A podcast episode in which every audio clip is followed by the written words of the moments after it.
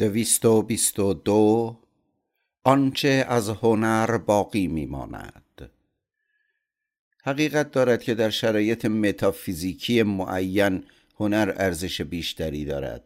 برای مثال آن زمان که باور دارند شخصیت غیر قابل تغییر است و ماهیت جهان در تمامی شخصیت ها و رفتارها پیوسته بیان می شود در اینجا اثر هنرمند مبدل به تصویر امری جاودان می گردد در حالی که از نظر ما هنرمند پیوسته تنها می تواند به اثرش در زمانی خاص اعتبار بخشد زیرا انسان در کل دایما تغییر می یابد و حتی در قالب فردی خود نیز ثابت و پایدار نیست.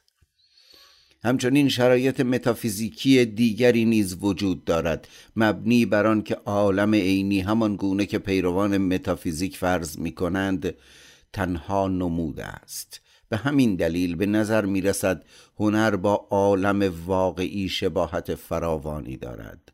زیرا بین عالم نمود و عالم رؤیای هنرمند تشابه فراوانی وجود دارد و اختلاف باقی به مفهوم هنر بیش از طبیعت تعالی می بخشد زیرا در هنر به توصیف اشکال مشابه نمونه ها و الگوها پرداخته می شود اما آن شرایط نادرست است. حال پس از این شناخت هنر چه جایگاهی دارد؟ به خصوص هنر در طی هزاران سال به ما آموخته است که با عشق و علاقه به اشکال متفاوت زندگی بنگریم و احساسهای خود را چنان وسعت بخشیم که سر آخر فریاد زنیم زندگی هرچه که باشد باز هم خوب است. این آموزه هنر یعنی علاقه به هستی و درک زندگی بشری در مقام جزئی از طبیعت بدون تنشهای شدید در قالب موضوع تکامل قانونمند در درون ما رشد یافته و اکنون به شکل نیازی شدید به شناخت دوباره جلوگر شده است. می توان هنر را فراموش کرد اما در این صورت آن توانایی فرا گرفته از هنر کاهش نخواهد یافت.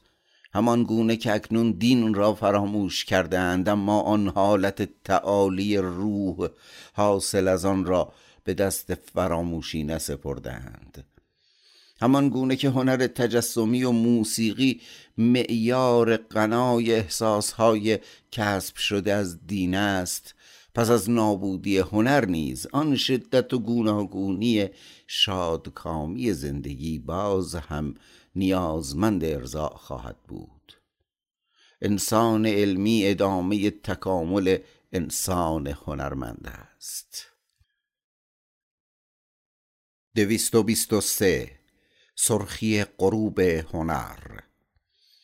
همان گونه که در پیری به یاد جوانی میافتیم و با شادکامی از خاطرات آن یاد می‌کنیم به زودی بشریت نیز در رابطه خود با هنر به جایگاه خاطرات تکان دهنده از شادکامی های جوانی خواهد رسید.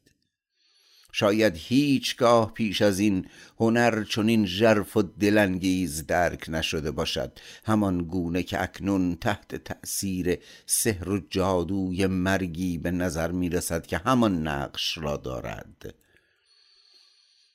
آن شهر یونانی معاب جنوب ایتالیا نیز در ذهن زنده می شود که در یک روز از سال باز هم جشنهای یونانی را در آنجا برگزار می کردند و در این حال ناراحت و گریان از آن بودند که پیوسته بربریت اقوام بیگانه بر رسوم آنان برتری یافته است.